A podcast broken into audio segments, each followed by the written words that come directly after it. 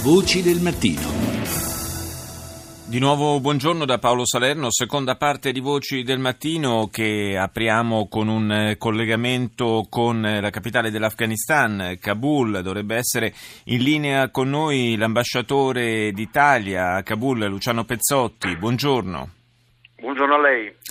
Eh, ambasciatore, eh, innanzitutto le chiedo conferma eh, della situazione dopo il, l'esplosione di un razzo ieri sera in prossimità della nostra ambasciata. Ehm, ci sono stati due feriti lievi tra le guardie afghane e per quanto riguarda i nostri connazionali invece nessun problema, vero?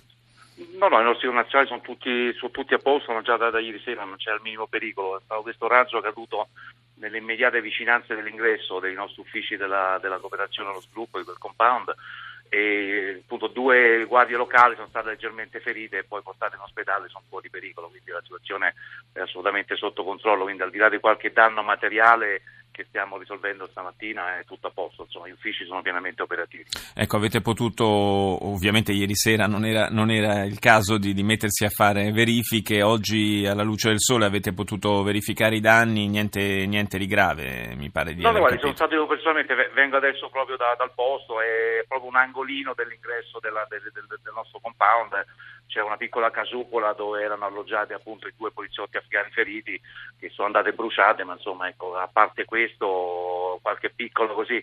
Problema di internet stamattina, ecco danni grossi non ce ne è stato questo incendio che è stato domato subito da, dai pompieri afghani che sono intervenuti con la massima celerità, devo dire, nonostante le, le condizioni di sicurezza.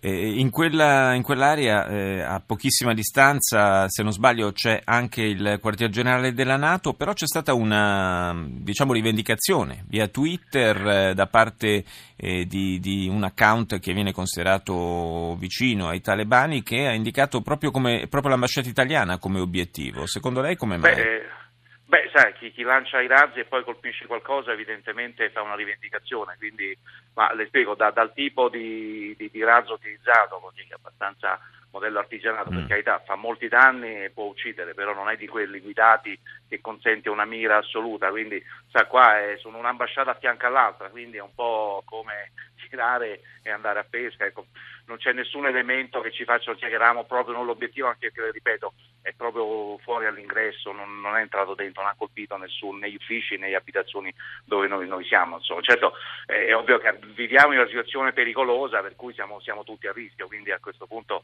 la rivendicazione lascia il tempo che trova evidentemente, ma non mi sembra di, di vedere elementi che possano portarci alla conclusione che eravamo proprio noi l'obiettivo.